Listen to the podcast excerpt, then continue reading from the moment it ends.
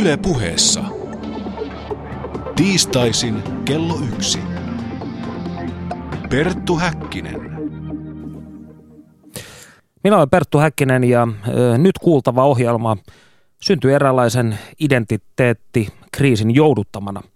Kaikista vaivoistani huolimatta en nähkääs ole päässyt täysin perille siitä, olenko nyt 34-vuotiaana miehenä ja perheen isänä aikuinen vai en. Pyysinkin hädässäni ammattiapua studioon, joten lämpimästi tervetuloa sosiologian dosentti Sinikka Aapola-Kari. Tehdään aluksi hyppy menneisyyteen ja siterataan vanhuustutkimuksen uranuurtaja Eeva Jalavistoa, joka kirjoitti seuraavin sanoin 50-luvulla. Sitaatti alkaa. Kirjoittihan eräskin nuori mies vuonna 1847 täyttäessään 30 vuotta, että hän nyt oli saavuttanut elämänsä kulminaatiokohdan, vuosien määrän, jota voidaan inhimillisesti katsoen pitää ihmisen elinikänä. Tämän ikäinen mies nykyään tuskin vielä kääntää katsettaan menneeseen. Hän tähyilee eteenpäin punniten mahdollisuuksiaan alkaakseen luoda elämäänsä sen varsinaista sisältöä. Näin siis 50-luvulla. Mutta jos tulemme vuoteen 2013, niin mitä tällä pitkitetyllä nuoruudella tarkoitetaan? No sinänsä toi 50-luvun, minkä sä luit, mitä mä en ole aikaisemmin kuullutkaan, niin jotenkin kuulosti aika tuoreelta, että jotenkin edelleenkin niin tämä 30 rajapyykki varmaan on aika monelle sellainen merkityksellinen. Maaginen lähes. Niin, siihen voi liittyä kriisejäkin tosiaan, niin kuin ehkä nyt sitten sullakin on meneillään mahdollisesti. Kyllä. Mutta ja aika useinhan erilaisissa yhteyksissä saatetaan nyt sitä nuoruutta määritellä ja liittää se siihen, että ne on alle 30-vuotiaat sitten, että siitä ylöspäin ainakin sitten pitäisi jotenkin sen nuoruuden olla ehkä jo takanapäin, mutta ehkä se ei ole aina ihan niin yksioikosta ja ei se ehkä sitten se 30, ne numerot sinänsä ratkaise sitä kysymystä siitä aikuistumisesta. Ja no tämä pitkittynyt nuoruus, no se on kyllä verraten nuori ilmiö, että siihen, se liittyy pitkälti siihen, että koulutuksen pituus on paljon niin kuin lisääntynyt ja että nuoret on yhä pidempään työelämän ulkopuolella ennen kuin ne niin kuin sitten asettuu jotenkin, niin kuin jotenkin vakiintuneemmin työelämän erilaisiin kuvioihin ja sitten perustaa omia perheitä. Niin varsinkin jos nyt näillä mittareilla sitä esimerkiksi katsoo, niin kyllähän se tosiaan on siirtynyt viimeisten kymmenien vuosien aikana aika paljonkin pidemmälle, sinne lähelle 30, nämä monetkin näistä mittareista. Voisi ajatella siis, että juuri perheen perustaminen ja työelämään siirtyminen ovat nämä nuoruuden tappajat. Tai että tätä asiaa voitaisiin katsoa näistä suureista käsin. No ehkä se työelämään siirtyminen, miten se nyt sitten nykyään ylipäätänsä tapahtuu, että aika harva löytää tosiaan semmoisen pysyvän leipäpuun kovin nuorena, että voisi laskea sitten sen varaan, että siinä työpaikassa tai edes siinä ammatissa on sitten pitkiä vuosia eteenpäin. Että musta tuntuu, että Suomessa on kuitenkin nuoret ainakin nyt tähän asti kuitenkin suht hyvin päässeet työelämään mukaan, ainakin semmoisiin pätkätöihin ja erilaisiin niin sanottuihin hanttihommiin. Ehkä nyt se on viime vuosina toki vaikeutunut tämän taloudellisen tilanteen takia, mutta että näiden omien tutkimusten ja muidenkin samaa asiaa pohtineiden pohjalta, niin ehkä sen just se perheellistyminen ja siihen liittyvät vastuukysymykset, niin ne on sitten enemmänkin sit sellainen, mikä todella pistää sen testiin sen, että voiko enää sitten olla kovin vapaa nuori, jos on hankkinut perheen ja ottanut tavallaan niin kuin vastuulleen toisen ihmisen. Itse voin ainakin omien empiiristen tutkimusteni perusteella sanoa sen, että en ole aivan luulin, että tämä muutos olisi ehkä ollut vielä radikaalimpi, mutta tässä kävelin juuri itse asiassa Kaisaniemessä 2 päivää sitten ja meinasin jäädä alle, kun tällainen ikäiseni mies tuli noin 5-vuotiaan poikansa kanssa potkulaudoilla jumalatonta vauhtia päin, ja siinä vaiheessa sitten tietynlainen lamppu syttyi päässäni, että onko tämä potkulaudallaan lapsensa kanssa huristeleva mies, onko hän aikuinen vaiko ei? Onko hän aikuinen niin kuin minä tai mitä tässä oikein tapahtuu? En usko, että tällaista käytöstä olisi katsottu kovin hyvällä esimerkiksi 50-60-luvulla. Joo, siis sinänsähän näiden ikään liittyvien käsitysten ja merkitysten muutos on ollut tosiaan aikamoinen, että 60-luvulla saattoi esimerkiksi olla tiettyjä ajatuksia siitä, miten vaikkapa naimisissa olevan 30-vuotiaan naisen tulisi pukeutua, ainakin jos hän edusti tämmöistä keskiluokkaisempaa kansanosaa, ja monissa muissakin asioissa niin varmasti oli paljon tiukemmat käyttäytymis- ja pukeutumisrajat niin kuin riippuen sitten tosiaan siitä ikä- ja sukupuoliryhmästä. Että siinä mielessä voi ajatella, että on paljon tapahtunut tämmöistä vapautumista siitä näistä tällaisista tiukoista käsityksistä, että ei tosiaan ole poikkeuksellista, että 50-vuotias hankkii moottoripyörä ja lähtee ajelemaan ympäri maata ja mantuja nahkatakki niskassa tai jotain muuta vastaavaa, tai sitten tosiaan käy jossain festareilla pilettämässä, että ei se niin kuin sinänsä tällaiset yksittäiset jotkut populaarikulttuurin ilmiöt tai vaikka nyt sitten urheilulajit tai jotkut tällaiset, niin ne ei sinänsä niin kuin ehkä kerro ihmisestä sen aikuisstatuksesta nykyään niin kuin kovin paljon. Mutta sitten ehkä siellä taustalla sitten kuitenkin on jotain muita asioita, että ehkä tämä isä, joka liikkui poikansa kanssa samalla tyylillä, niin enemmänkin voisi ajatella, että se hänen vanhemmuutensa ja aikuisuutensa määrittyi sitten sillä lailla, että hän haluaa harrastaa yhdessä lapsensa kanssa ja niin kuin olet löytänyt tällaisen mukavan tavan niin kuin yhdessä tämän kanssa liikkuskella niin, että molemmat voi viihtyä ja olla, että ehkä siinä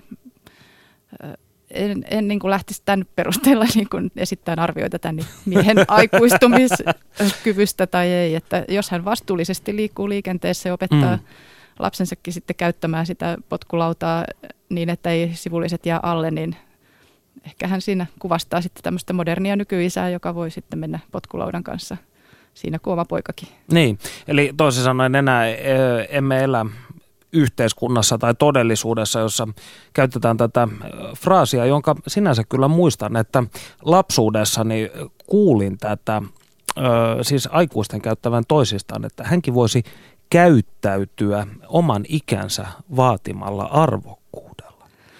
Niin. Onko tämä sellainen muinaisjäänne, että ainakin nykypäivänä en kuule ystävieni esimerkiksi keskustelevan näin toistensa kanssa?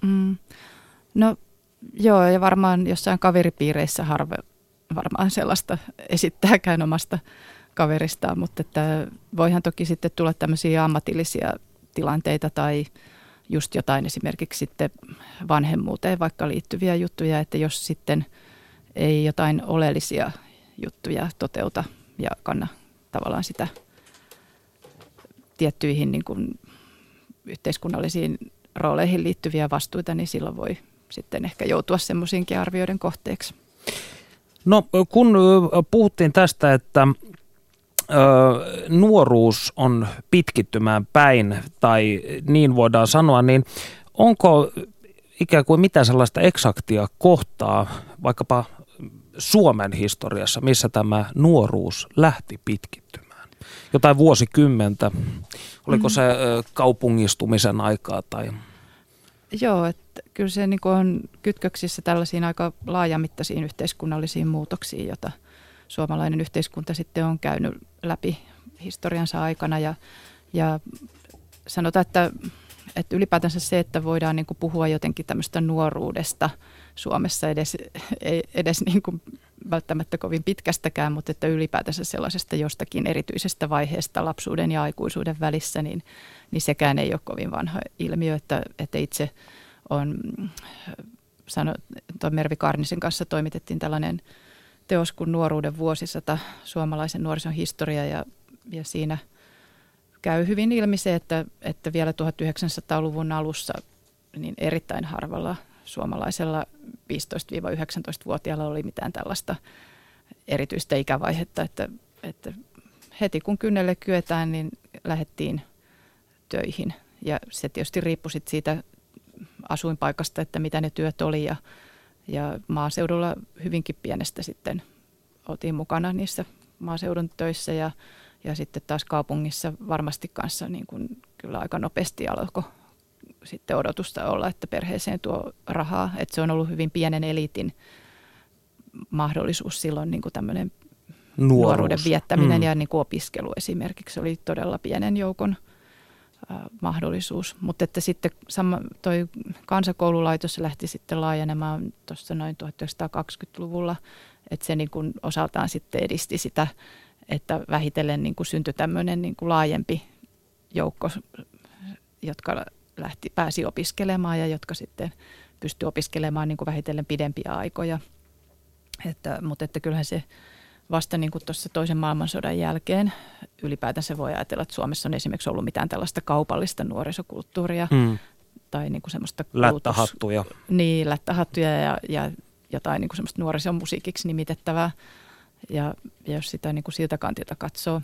Ja sitten oikeastaan sitten semmoinen niin kuin pitkittynyt nuoruus, niin se on kyllä vasta niin kuin ehkä 60-luvun lopulta, 70-luvulta lähtien niin kuin alkanut ilmiö, joka sitten on niin kuin oikeastaan sille ei ehkä niin kuin semmoista ihan loppua ole välttämättä edes näkyvissä, että tuntuu, että se voi oikeasti niin kuin jatkua ja jatkua. Ainakin niin kuin niin kauan kuin hyvinvointia tavallaan riittää, että yhteiskunnalla on varaa pitää sitä tiettyä aika kuitenkin työkykyistä porukkaa, niin kuitenkin sitten vielä enemmän tai vähemmän työelämän ulkopuolella. Toki nythän viime aikoina on kyllä alkanut jyrähdellä nämä elinkeinoelämän herrat, että nuorilla on vähän liian kivaa, vähän liian kauan, että ne pitäisi saada sieltä nopeammin ansaitsemaan ja niin kuin hyödylliseen. Kyllä, ja Raimo Sailashan on itkenyt tästä aiheesta verta jo useammankin vuosikymmenen. Näinpä, että kyllä se tietyllä lailla onhan se yhteiskunnalle aika kallista, mutta että Suomessakin on kuitenkin pitkälle niin kuin arvostettu koulutusta ja on haluttu tarjota se ilmaiseksi nuorisolle ja yhä vanhenevalle nuorisolle tai yhä pitemmälle on mahdollista jatkaa sitä opiskelua, että kyllähän se on aika harva maa maailmassa kuitenkin, joka tarjoaa ilmaisen yliopistokoulutuksen. Tästä tulee sellainen sivuanekdootti mieleen, kun teoreettista filosofiaa aikanaan luin ja kysyin sitten valmistuessani, että tuolloiselta amanuenssiltamme, että miten tämä, jos haluan jatkaa väitöskirjaa, niin tuleeko minun suorittaa jonkinnäköisiä hyvin äkkinäisiä toimia tämän projektin alkuun saattamiseen. Ja hän sanoi, että no, ensin unna pitäisi hirveätä kiirettä, kun nämä varhaisimmat väitöskirjaa valmistelevat ovat aloittaneet sen jo 50-luvulla, jotka ovat yhä aktiivisia tämän asian tiimoilta, niin silloin pieni hymynkarre kävi poskellani.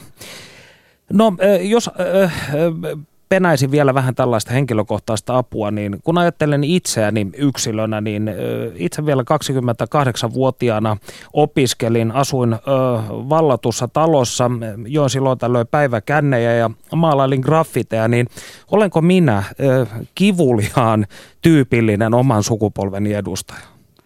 Sanotaan, että ainakin semmoisen tietyn porukan edustaja kyllä, että ei se ehkä nyt kuitenkaan ole välttämättä semmoinen ihan suuri enemmistö, jolla on niin kuin tavallaan mahdollisuus elää sen tyyppistä elämää, mutta että kuitenkin aika laaja joukko pystyy tekemään sen tyyppisiä elämänvalintoja, että tällainen tilanne on mahdollinen 28-vuotiaana, että kyllähän se ehkä sitten jossain määrin niin kuin se 30-isyys saattaa sitten kolahtaa.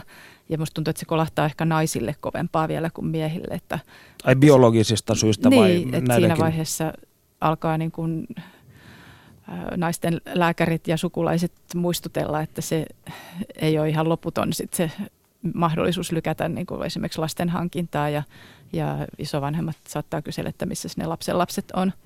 Mutta ehkä se on niin kuin kuitenkin aika paljon niin kuin myös tämmöinen kaupunkilainenkin ilmiö, että maaseudun nuorilla voi tilanne olla vähän toisenlainen ja ei siellä välttämättä katsota niin kuin kauhean hyvällä sellaista, joka on niin kuin ihan kaiken tuotannollisen toiminnan ulkopuolella niin kuin kovin kauan. Että toki niin kuin onhan semmoisia alakulttuureja eri puolilla maata, ettei sitä voi kiistää. Että.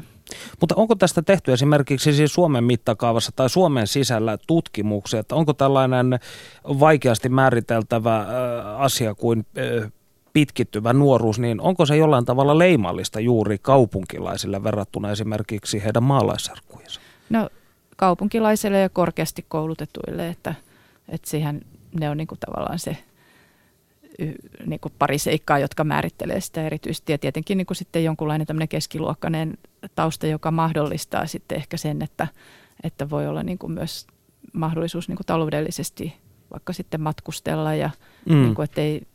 Toki niin kuin monet on itse töissä ja hankkii sitten sitä kautta sitä rahaa, eikä niin kuin sitä ei pistetä esimerkiksi siihen, että hankittaisiin asunto, vaan niin kuin enemmänkin se käytetään kulutukseen ja tämän tyyppisiin juttuihin. Omaan hedonismiin ja tällaisen oman itsensä löytämiseen, mitä se nyt sitten ikinä tarkoittaakaan. Nyt seuraa hyvin vaikea kysymys.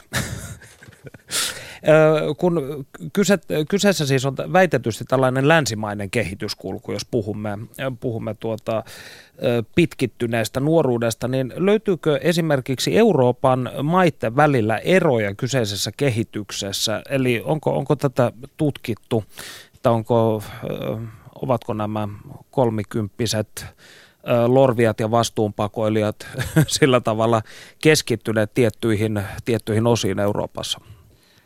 No sinänsä kyllä tämä nuoruuden pitkittyminen on aika yleiseurooppalainenkin ilmiö, mutta toki niin kuin eri Euroopan maissa on niin kuin hyvinkin erilaiset taloudelliset lähtökohdat ollut nuorisolle niin kuin toteuttaa tämän eittämättä tyyppistä. Niin, ja tällä hetkelläkin on erittäin suuria eroja ja sitten toki myös kulttuurisia eroja, että esimerkiksi niin kuin tällainen perheiden suhtautuminen siihen, niin kuin, että miten tiivis on tämmöinen niin kuin perheen yhteisyys ja versus sitten tämmöinen individualistinen ja yksilöllinen ajattelu, että Pohjoismaat, Britannia, Hollanti, nämä nyt on ehkä sitten sellaisia, joissa on niin kuin tämmöinen niin kuin ehkä, jota luonnehtii tämmöinen aikainen kotoa muutto ja sitten niin kuin tämmöinen aika vapaa.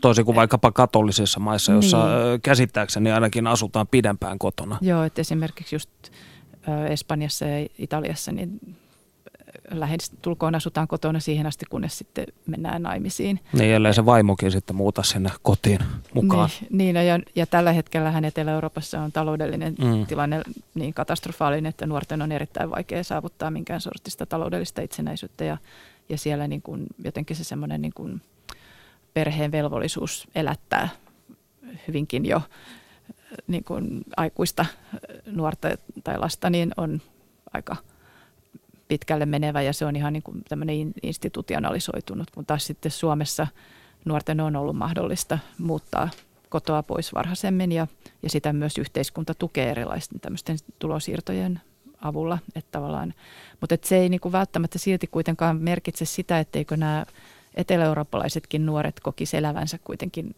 semmoista suhteellisen vapaata elämänvaihetta sitten kuitenkin niin kuin siinä vanhempien silmien alla enemmän kuin täällä, mutta että ei se niin kuin välttämättä sitten henkisellä tasolla sit yllättävänkin pieniä eroja saattaa olla. Kyllä niitä vertailuja on jonkun verran tehty. No luodaanpa katsaus kansan pariin, nimittäin huutolaatikossa nimimerkki Siltis esitti tällaisen mielestäni aika hauskan asian toteamalla. Sukulaiseni lanseerasi termin keski-ikäistyvä nuoriso. Mitä mieltä dosentti on termistä? Niin, kyllähän se varmasti voisi käyttääkin tällaista termiä jossain kohdassa, että tavallaan on sellainen, että niin kuin voi olla aika pitkällekin yli 30-vuotiaaksi elää sellaista elämäntyyliä, joka on sitten ehkä perinteisemmin liitetty nuoruuteen ja sillä lailla niin kuin voi ajatella, että siinä keski-ikäisyys ja nuoruus limittyy toisiinsa ja ylipäätänsä mun mielestä on nykyään aika vaikea määritellä sitä, että missä menee niin kuin nuoruuden ja aikuisuuden rajat ja edes niin kuin lapsuuden ja nuoruuden raja ja nämä kaikki ikävaiheet on muuttunut aika paljon. Niin, koska tämä niin sanottu nuoruus on alkanut kasvaa kumpaankin suuntaan, eli tänne lapsuuteen ja keski-ikään päin, eikö jotakuinkin näin voisi ajatella? Joo, ilman muuta, että monet sellaiset ilmiöt, joita aikaisemmin ajateltiin, että nämä kuuluu niin kuin selkeästi nuorisokulttuureihin, niin ne on niin kuin nyt sitten lapsetkin harrastaa niitä ja sitten taas niin kuin näiden nuorten vanhemmat saattaa olla ihan messissä niin kuin tämän tyyppisissä jutuissa, että nuortuva keski-ikäisyys ja keski-ikäistyvä nuoruus, että kyllä ne varmaan molemmista suunnista sitä voisi nimittää. No seuraavana saammekin oikein paraati esimerkki tästä, nimittäin Suomen Rullalautaliiton toiminnanjohtaja Anssi Paukkonen 38 on harrastanut skeittausta jo 4 vuosikymmenellä. Seuraavaksi hän kertoo, kuinka ihmisten ja yhteiskunnan suhtautuminen lajiin ja häneen itseensä on muuttunut. Panu Hietaneva haastattelee. Yle Puheessa tiistaisin kello 1. Perttu Häkkinen. Sä oot harrastanut skeittausta nyt 4 vuosikymmenellä ja silloin kun sä aloitit 1980-luvulla, niin skeittaus oli muotia. Mutta kuinka ihmiset kadulla suhtautuivat tuolloin rullalautailuun? No varmaan aika monen silmissä samanlaista kuin se on suhtautunut tänäkin päivänä. Aika kierroa katsottiin.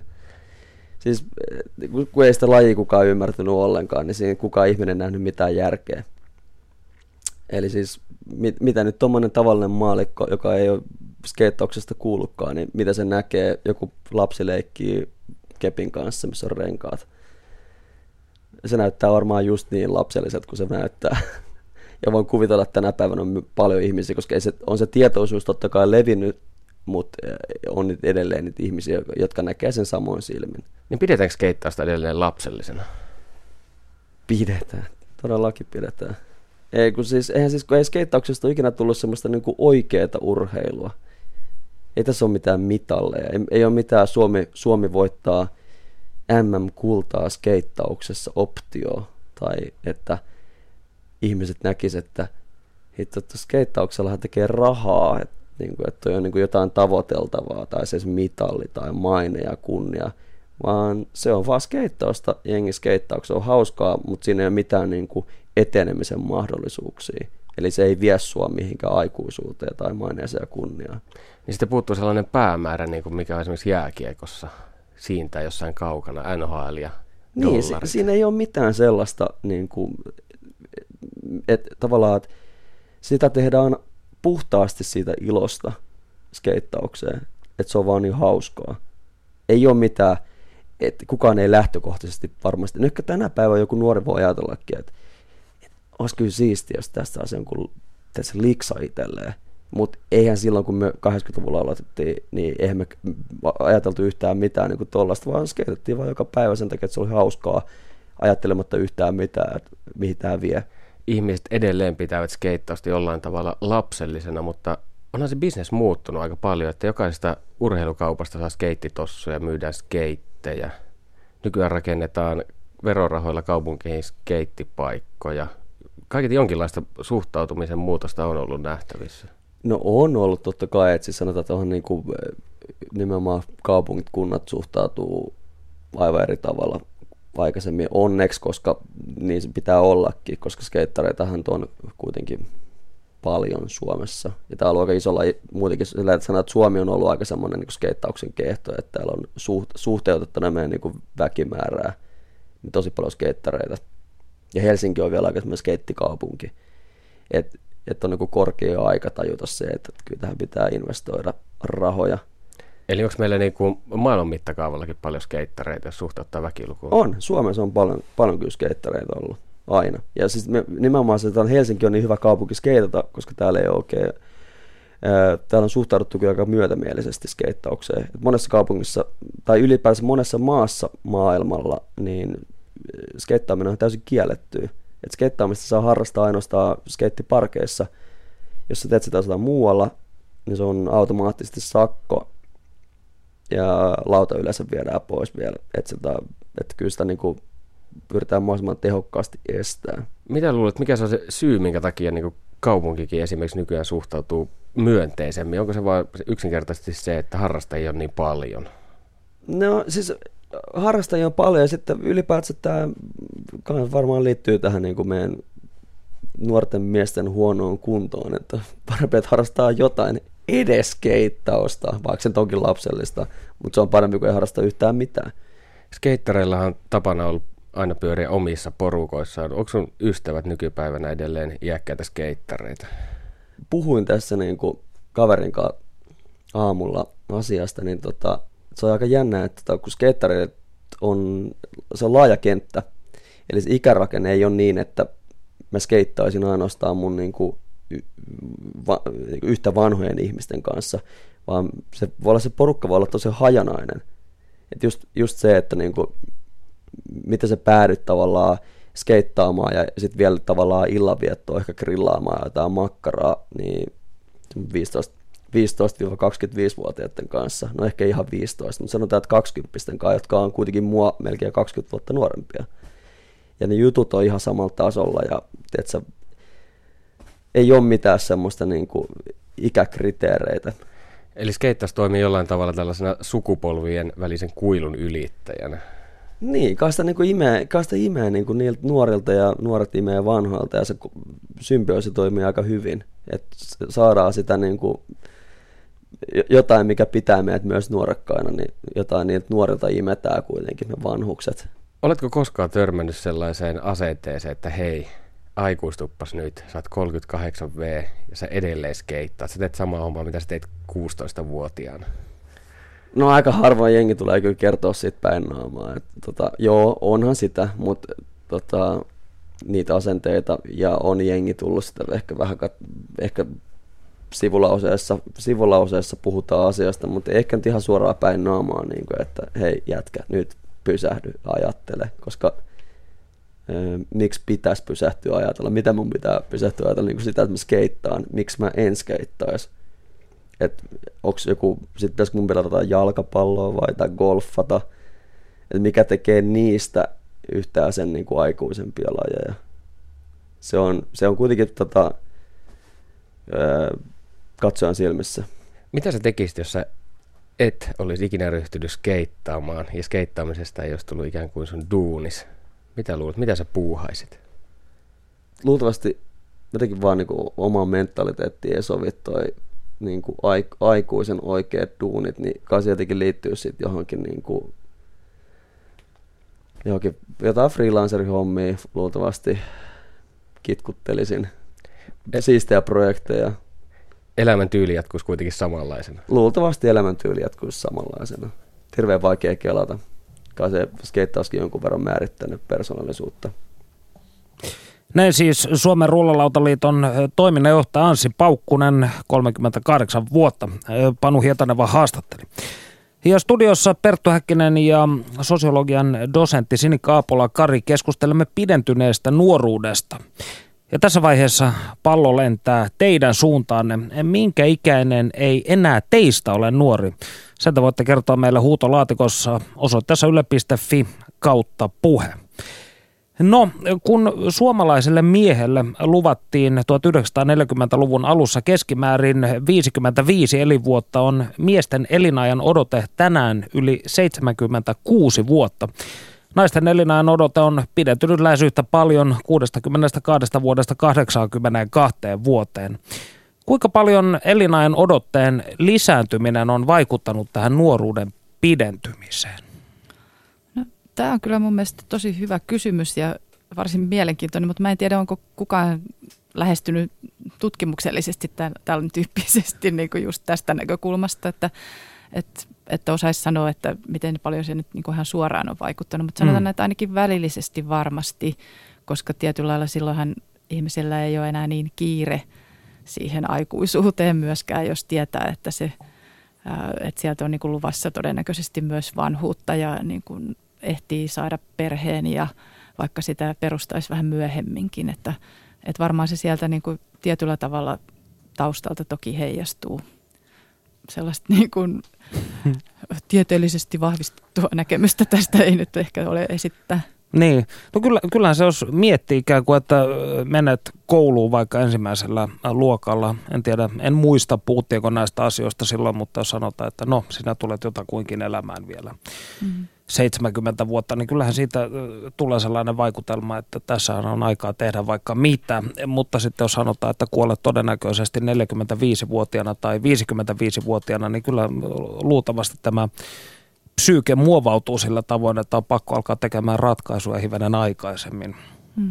Niin ja ylipäätänsä ehkä tämmöinen niin kuin itsereflektio tai sellainen elämän erilaisten valintojen pohtiminen ja pähkäileminen on niin kuin enemmän nykypäivän juttu, että se jumittelu. Niin, että jos on ollut niin kuin kyse lähinnä selviytymisestä, niin ei silloin ole niin kuin ihan hirveästi sitten pohdittu, että toteuttaako, onko tämä tietty ammatti nyt juuri sitä minun ominta itseäni edustavaa toimintaa vai niin kuin, että jos on tarkoitus saada niin kuin elantokasaan, mutta että sitten mitä enemmän on niin kuin vaihtoehtoja tarjolla ja mitä vähemmän on niin kuin stressiä siitä, niin kuin, että elänkö minä tällä toiminnalla, niin sitä vapaammin sitä voi sitten tavallaan niin kuin jäädä miettimään. Ja siitähän voi myös tulla sitten sellainen niin kuin ansa ja vähän niin kuin ahdistuksen aihe, että niitä valintoja voi tehdä niin kuin loputtomasti ja ei tavallaan niin kuin koskaan tule semmoista ihan valmista, että aina voi niin kuin vielä pyörtää ja vaihtaa ja muuttaa ja miettiä aina uudestaan, että sehän näkyy niin kuin siinä just, että ennen oli ehkä työpaikat saattoi olla niin kuin varmempia ja pidempiaikaisia ja tavallaan tämmöisten niin kuin yritysten tai työpaikkojen vastuu omista työntekijöistä oli selvästi niin kuin vahvempi. Ja silloin se sitoutuneisuus oli molemmin puolin vahvempaa ja jotenkin ei tarvinnut niin kuin olla semmoisia plan B ja plan C versioita olemassa niin kuin omaan elämään. Mutta että nykyisin voi niin kuin ajatella, että se, että yritysten sitoutuneisuus työntekijöihin on vähentynyt, niin silloin samalla myös työntekijöiden sitoutuneisuus siihen omaan työpaikkaan on niin kuin vähentynyt samalla kanssa ja voi aina niin kuin miettiä, että oliko tämä nyt sittenkään hyvä vaihtoehto vai pitäisikö mun kokeilla jotain muuta. Ja toki moni joutuu nyt sitten välttämättömyyden pakosta kokeilemaan jotain uutta. Myös sitten nämä perheellistymiskysymykset, niin nykyisinhän myös parisuhteet purkautuu paljon aikaisempaa useammin ja tavallaan, että palataan elämässä useammin ehkä sellaiseen kohtaan, jossa joutuu niin kuin aloittamaan niin sanotusti alusta ainakin jollain elämän sektorilla tai osa-alueella. Ja täytyy sanoa näin henkilökohtaisesti, jos ajatellaan tätä asiaa. Vanhaa Petri Tiilen laulua mukailleksi lainataakseni voisi todeta, että tämä vapaus on suuri vankila, niin kyllähän se on ehkä ollut sellainen oma ikäpolveni ainakin elimellinen piirre, tämä jatkuva jumittelu siitä, että pitäisikö nyt minun tehdä, pitäisikö minun mennä nyt vaikka opiskelemaan biologiaa vai lähteä Goalle lukemaan jotain self-help-opuksia. Eli siis tämä on hirvittävän niin kuin raskasta tämä jatkuva eri vaihtoehtojen välillä jumittelu. Ehkä tämä on sitten niitä toisaalta hyviä ja toisaalta huonoja asioita, mitä monokulttuurin häipyminen toi mukanaan. Näin on, että tavallaan on se valintojen pakko, että ei pärjää nykyelämästä ilman, että tekee niitä valintoja. Ja sitten se, silloin myös ajatellaan, että ihmiset on niin kuitenkin enemmän itse vastuussa niistä, että mitä ne on sitten, että voi niin kuin sit vaan syyttää itseä, jos meni pieleen, vaikka sitten samalla kuitenkin siellä taustalla vaikuttaa edelleen niin kuin monet tällaiset vahvat rakenteelliset tekijät, että ei kaikkien ole mahdollista valita kaikkea mahdollista. Tämä on erittäin hyvin sanottu. Ja tähän viitaten niin nuoria aikuisia tutkinut sosiologi Kaisa Ketokivi totesi yhteiskunnan individualisoituneen niin vahvasti, että kaikkien on löydettävä tämä heitto lainausmerkeissä oma juttuunsa. Eli juuri korosti tätä, että itse tutkiskelu on ikään kuin tämä voisi sanoa nykypolven juttu verrattuna vaikkapa 60- ja 70-luvun politisoituneisiin joukkoliikkeisiin ja nuorisoliikkeisiin. Joo, kyllä varmasti niin kuin tämmöinen se, että elämänvalinnat on yksilöllistynyt, joka myös sitten samalla muuttaa sitä elämän kulkua, että voi niin kuin tavallaan eri tavoilla muokata sitä omaa elämäänsä, niin se johtaa myös sit siihen, että joutuu aika usein niin kuin peilin ääressä ehkä sitten kysymään sitä, että olenko nyt oikeassa kohdassa elämää ja olenko tehnyt niitä oikeita valintoja. Joka aamu. Niin, pahimmillaan tai parhaimmillaan, että ei se aina herkkua ole, että joutuu siihen, että voi ajatella, että kyllä niin kuin vaikka monesti puhutaan tämmöistä pullamössä sukupolvesta, joka saa niin sanotusti kaiken valmiina, niin kyllä se nykynuorisollakin on aikamoisia kysymyksiä ratkaistavana elämässä ja on niin kuin aika vähän sellaisia valmiita suuntaviittoja, joiden pohjalta voi tehdä sellaisia niin sanotusti varmoja ja turvallisia valintoja, että se on aikamoinen sellainen viidakko, jossa yritetään löytää erilaista polkua ja toki niin kuin sitten joillekin se polku on sitten enemmän silattu ja valmiiksi tasoteltu ja toiset sitten joutuu niin kuin taistelemaan sen auki, sen reittinsä niin kuin aika omin käsin ja sitten kaikki ei jaksa sitä tehdä, että jää sitten sinne matkan varrelle. Kyllä, pullamössä sukupolvin vuorineuvos Martin Saarikankaan muistaakseni 80-luvulla lanseeraama legendaarinen termi. No, luodapa katsaus kansanpari tässä välissä. Nimimerkki 40V on esittänyt mielestäni aika hyvän formuloinnin nuoruuden lopulla toteamalla. Nuoruus loppuu, kun ei pysty enää skeittaamaan. Ja Kirsti Täti puolestaan toteaa huutolaatikossa näin. Keskikäistyvä nuoruus, toden totta. 20-vuotiaat pariskunnat harrastavat sisustamista ja koirien ulkoiluttamista. 25-vuotiaat ottavat asuntolainan ostaakseen omakotitalon. Maailman parannus, runous ja filosofinen pohdinta jää kuluttamisen jalkoihin. Mainio termi, kiitos. Tämä meni siis nimimerkille Siltis, tai oikeastaan Siltiksen sukulaiselle, joka tämän termin ainakin Siltiksen mukaan oli lanseerannut. No, tässä vaiheessa voisimme kuunnella, mitä espoolainen Anuriikka Kyttälä, joka on intohimoinen populaarikulttuurin ja fantasian ystävä, voi kertoa meille muun muassa fanitapaamisista Harry Potter ja Taru Sormusten herra fanien kanssa sekä tietysti pahanlaisesta Bon Jovi-addiktiostaan. Ja toimittaa Panu Hietaneva haastattelee. Yle Puheessa tiistaisin kello 1. Perttu Häkkinen. Olet innokas populaarikulttuurin harrastaja ja fani. Pidät erityisesti Bon Jovista. Kuinka monta kertaa olet nähnyt yhtyeen lavalla? Siis mä oon nähnyt 52 keikkaa. Tänä kesänä oli näin pari keikkaa, yhden keikan silleen tuolla Tampereella, että mies ja alle kuukauden ikäinen vauva olivat siellä hotellissa ihan keikkapaikan vieressä. Ja minä kävin siellä keikalla ja tulin sitten äkkiä takaisin. Mikä Bon Jovissa kiinnostaa erityisesti? Musiikki. Ei sitä nyt, sitä on monta kertaa niin kuin vastaavien kavereiden kanssa, jotka on myös kiertäneet ulkomailla ja sieltä 80-luvulta asti sitä niin kuin joveja fanittaneet, niin sitä on monesti naureskeltu, että kukaan ei jaksaisi jonkun Jon Bon Jovin persauksen tai naaman takia oikeasti niin kuin sitä kaikkea, mitä siihen keikoilla käymiseen riittyy, sitä reissaamista ja jonottamista ja odottelua ja kaikkea, niin ei sitä semmoisen takia oikeasti kukaan jaksaisi, että kyllä se on se musiikki. Toinen intohimon kohteesi on fantasia ja erityisesti Taru Sormusten herrasta ja Harry Potter. Mikä fantasiassa kiehtoo? No se fantasia itse oikeastaan. Se tämmöiset niin kuin toisten nerojen mielten luomat maailmat ja kaikki se, mitä siihen, niin kuin, mitä siihen niihin sillä tavalla liittyy, että se on jotain ihan muuta kuin tämä meidän tosi todellinen elämä, niin varsinkin nyt jos miettii Harry Potteria, joka sijoittuu tavallaan kuitenkin niin kuin ikään kuin nykyaikaan, nykymaailmaan, mutta semmoiseen rinnakkaistodellisuuteen siinä, niin se on juuri se semmoinen fantastinen elementti tai se semmoinen mielikuvituksen lento ja sellainen, mikä siinä ehkä kiinnostaa eniten. Mitä tämä intohimoinen fanittaminen antaa sinulle? Semmoista arkipäivän eskapismia sellaista niin kuin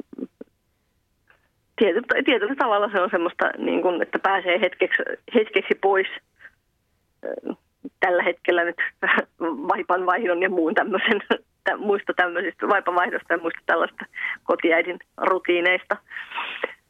Mutta aika vaikea siihen on oikeastaan yksiselitteisesti vastata. Että se on vaan jollain tavalla kivaa ja kiinnostavaa. Olet matkustanut ympäri maailmaa nimenomaan fantasian takia. Kerrotko hieman noista retkistä? Mitä olet tehnyt ja missä päin? No ei nyt ihan sentään ympäri maailmaa.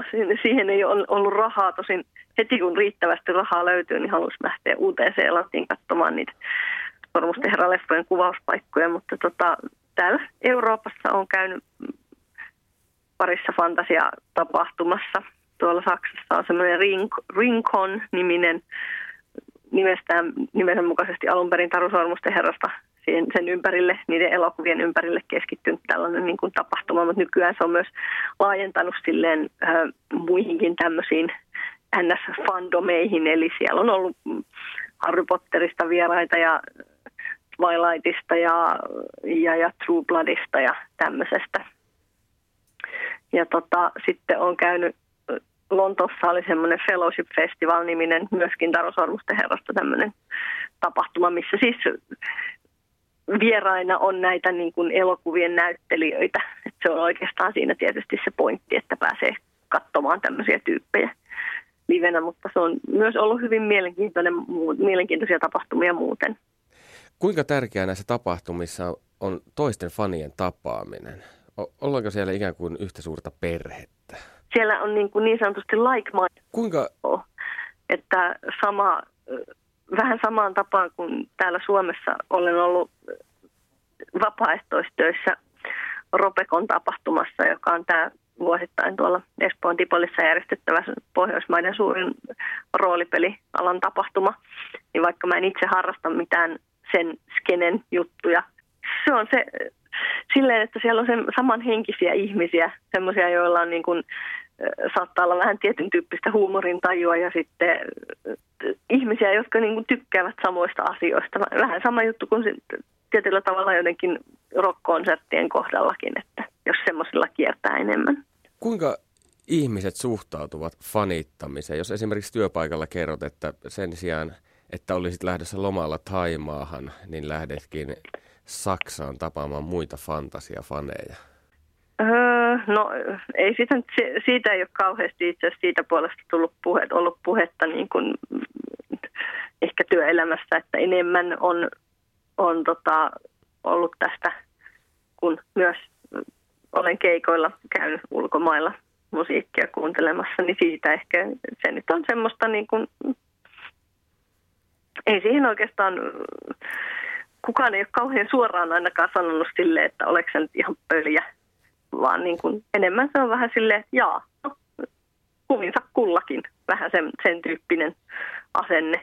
Ja totta kai niin kuin siis ihmiset ihmettelee noin yleisesti, kun kertoo, että joo, mä menen niin kuin jonnekin ulkomaille katsomaan vaikka jotain bändiä tai muuta, niin kylläpä niin kuin, olet silleen innokas fani ja niin, mutta sitten siihen voi vaan todeta, että no joo, olen. Eikä tämä ole sen kummempi harrastus kuin joku mikään muukaan harrastus, minkä perässä mennään johonkin matkustetaan. Että on sitä joskus verrannut jossain tilanteessa, että niin kun, kyllähän hirveästi ihmisiä käy katsomassa vaikka olympialaisia tai jotain jalkapallomatseja tai jotain sellaista niin kuin ihan ympäri maailmaa. Ja siinä mennään todella ympäri maailmaa. Mä olen tähän mennessä käynyt vaan Euroopassa, niin ei tämä sen kummempi harrastus ole. Näin siis 39-vuotias espoolainen Anuriikka Kyttälä, jota Panu Hietaneva tässä haastatteli. Ja tosiaan tämä on mielestäni kyllä hyvin keskeinen asia siinä mielessä, että nykyään nelikymppisethän todella keräävät barbeja, maalaavat graffiteja ja kuuntelevat räppiä, joten voidaanko nuorisokulttuurista klassisessa mielessä enää edes puhua? No. Ehkä just näiden ilmiöiden kohdalla se voi tuntua vähän hassulta, että voi ajatella, että sellaiset monet jutut, mitkä on syntynyt alun perin nuorten keskuudessa ja on ollut tavallaan sellaista aitoa nuorisokulttuuria, niin kuin vaikka nyt sitten rap tai vaikka aikaisemmin punk-ilmiö, niin nehän on niin kuin aika nopeasti yleensä kyllä kaupallisesti valjastettu sitten tällaiseen massatuotannon piiriin ja saatu myytyä sitten sellaisessa vähän helpommin sulateltavassa muodossa sitten suurelle massalle.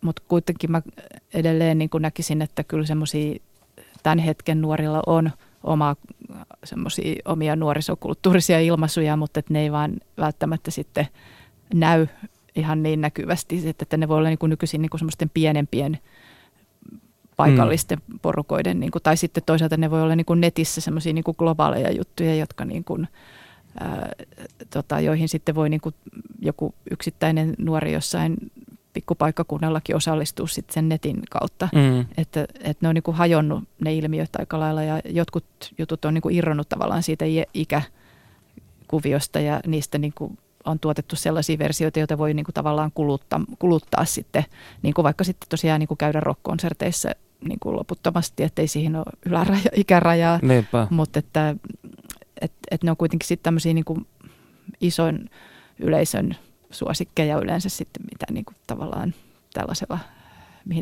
mihin osallistutaan sitten enemmän. Tai en mä tiedä, että voi myös ajatella, että sitten tiettyjen niin kuin että siinä on niin kuin sitten fanikulttuurit on niin kuin tavallaan niin kuin muuttunut kanssa, että niihin on niin kuin se ikäskaala on laajentunut, jos aikaisemmin oli niin kuin jonkun fanit oli niin kuin hyvinkin tietyn kategorian porukkaa, niin nykyisin voi olla silleen, että samasta yhtyeestä tai artistista pitää niin kuin pikkunen tytär ja sen äiti ja sitten vielä isoäitikin, että ne voi yhdessä lähteä keikalle. No niinpä, jos miettii jotain, niin esimerkiksi alkuperäiset Elviksen fanit alkavat olla sellaista lähempänä 80 kuin 70, niin ehkä hekin ovat tietyllä tavalla eläneet siis tätä pitkittynyttä nuoruuttaan ainakin tämän musiikin kautta. Mutta eräs sellainen hyvin keskeinen kysymys tässä on se, että kun olemme puhuneet nuorista ja nuoruudesta, niin täytyisi määritellä, että kuka sitten on aikuinen ja mikä on tämä aikuisuuden kokemus yhteiskunnassa vuonna 2013? Joo, tämä on kyllä hyvä kysymys ja musta mitä enemmän tätä aikuistumista yrittää tavallaan niin kuin määritellä, niin sitä enemmän se jotenkin pakenee määrittelyjä, että tuntuu, että nykyyhteiskunnassa siihen asetetaan yhä vaativampia kriteerejä, että jos aikaisemmin riitti se, että on oma kämppä ja oma työpaikka ja ehkä sitten oma perhe ja silloin oli niin kuin tavallaan näiden ulkopuolisten mittareiden mukaan tai tämmöisten selkeiden taloudellisten ja muiden tällaisten mittareiden mukaan saavuttanut sen aikuisuuden, eikä tarvinnut ehkä sitten pähkäillä sitä sen enempää, vaan että oli niin kuin aikuinen toimija yhteiskunnassa siinä, missä muutkin, niin nykyisin tuntuu, että nämä tämmöiset psykologiset ulottuvuudet on muodostunut yhä tärkeämmiksi, että ihmiset sitten tällaisessakin tilanteessa saattaa silti miettiä, että olenko minä nyt aikuinen, niin kuin säkin nyt tässä olet pohtinut. Kyllä, että päivittäin. Niin, että se on niin kuin tavallaan yhä lisää vaatimuksia siihen aikuisuuteen, että sitä on niin kuin nykyyhteiskunnassa yhä vaikeampi jotenkin saavuttaa. Että se pakenee vähän niin kuin sellainen kangastus, että sen jotenkin tuntuu, että sellainen on edelleen olemassa, mutta että sen määriteltävyys, että se on vähän niin kuin sellainen saippuapala, että sitä ei saa niin kuin oikein otetta. Klähmäinen ja liukas. Niin, mä olen sitten vähän alkanut miettiä sitä, että onko aikuisuus loppujen lopuksi niin se on mentaalinen tila tai asenne tai jokin tällainen ihminen ikään kuin yhtäkkiä kokee, herää siihen, että Herra Jumala, minä olen aikuinen ja vastuussa omasta ja muiden elämästä. En tiedä. Mutta professori Jim Côté on kirjoittanut pitkittyneestä nuoruudesta negatiivisena elämänvaiheena. Hänen mukaansa liian monet keskeyttelevät opintojaan, eivätkä tiedä mihin oikeastaan suunnata elämässä ja päätyvät sitten tuuliajolle. Professori Jeffrey Arnett on puolestaan pitänyt kyseistä ajanjaksoa positiivisena, hauskana ja optimistisena aikana. Mikä nyt sitten on totta ja kenellä? Onko pidennetty nuoruus positiivinen asia? Siitä kertoo meille tutkija tohtori Arttu Saarinen Turun yliopistosta. Panu Hietaneva haastattelee. Yle Puheessa. Tiistaisin kello 1. Perttu Häkkinen. Millaisia ajatuksia termi pidennetty nuoruus herättää onnellisuustutkijassa? No se herättää positiivisia ajatuksia, että mä ajattelin sen onnestutkimuksen kautta niin, että on olemassa niin ikä on sekä biologinen että tämmöinen sosiaalinen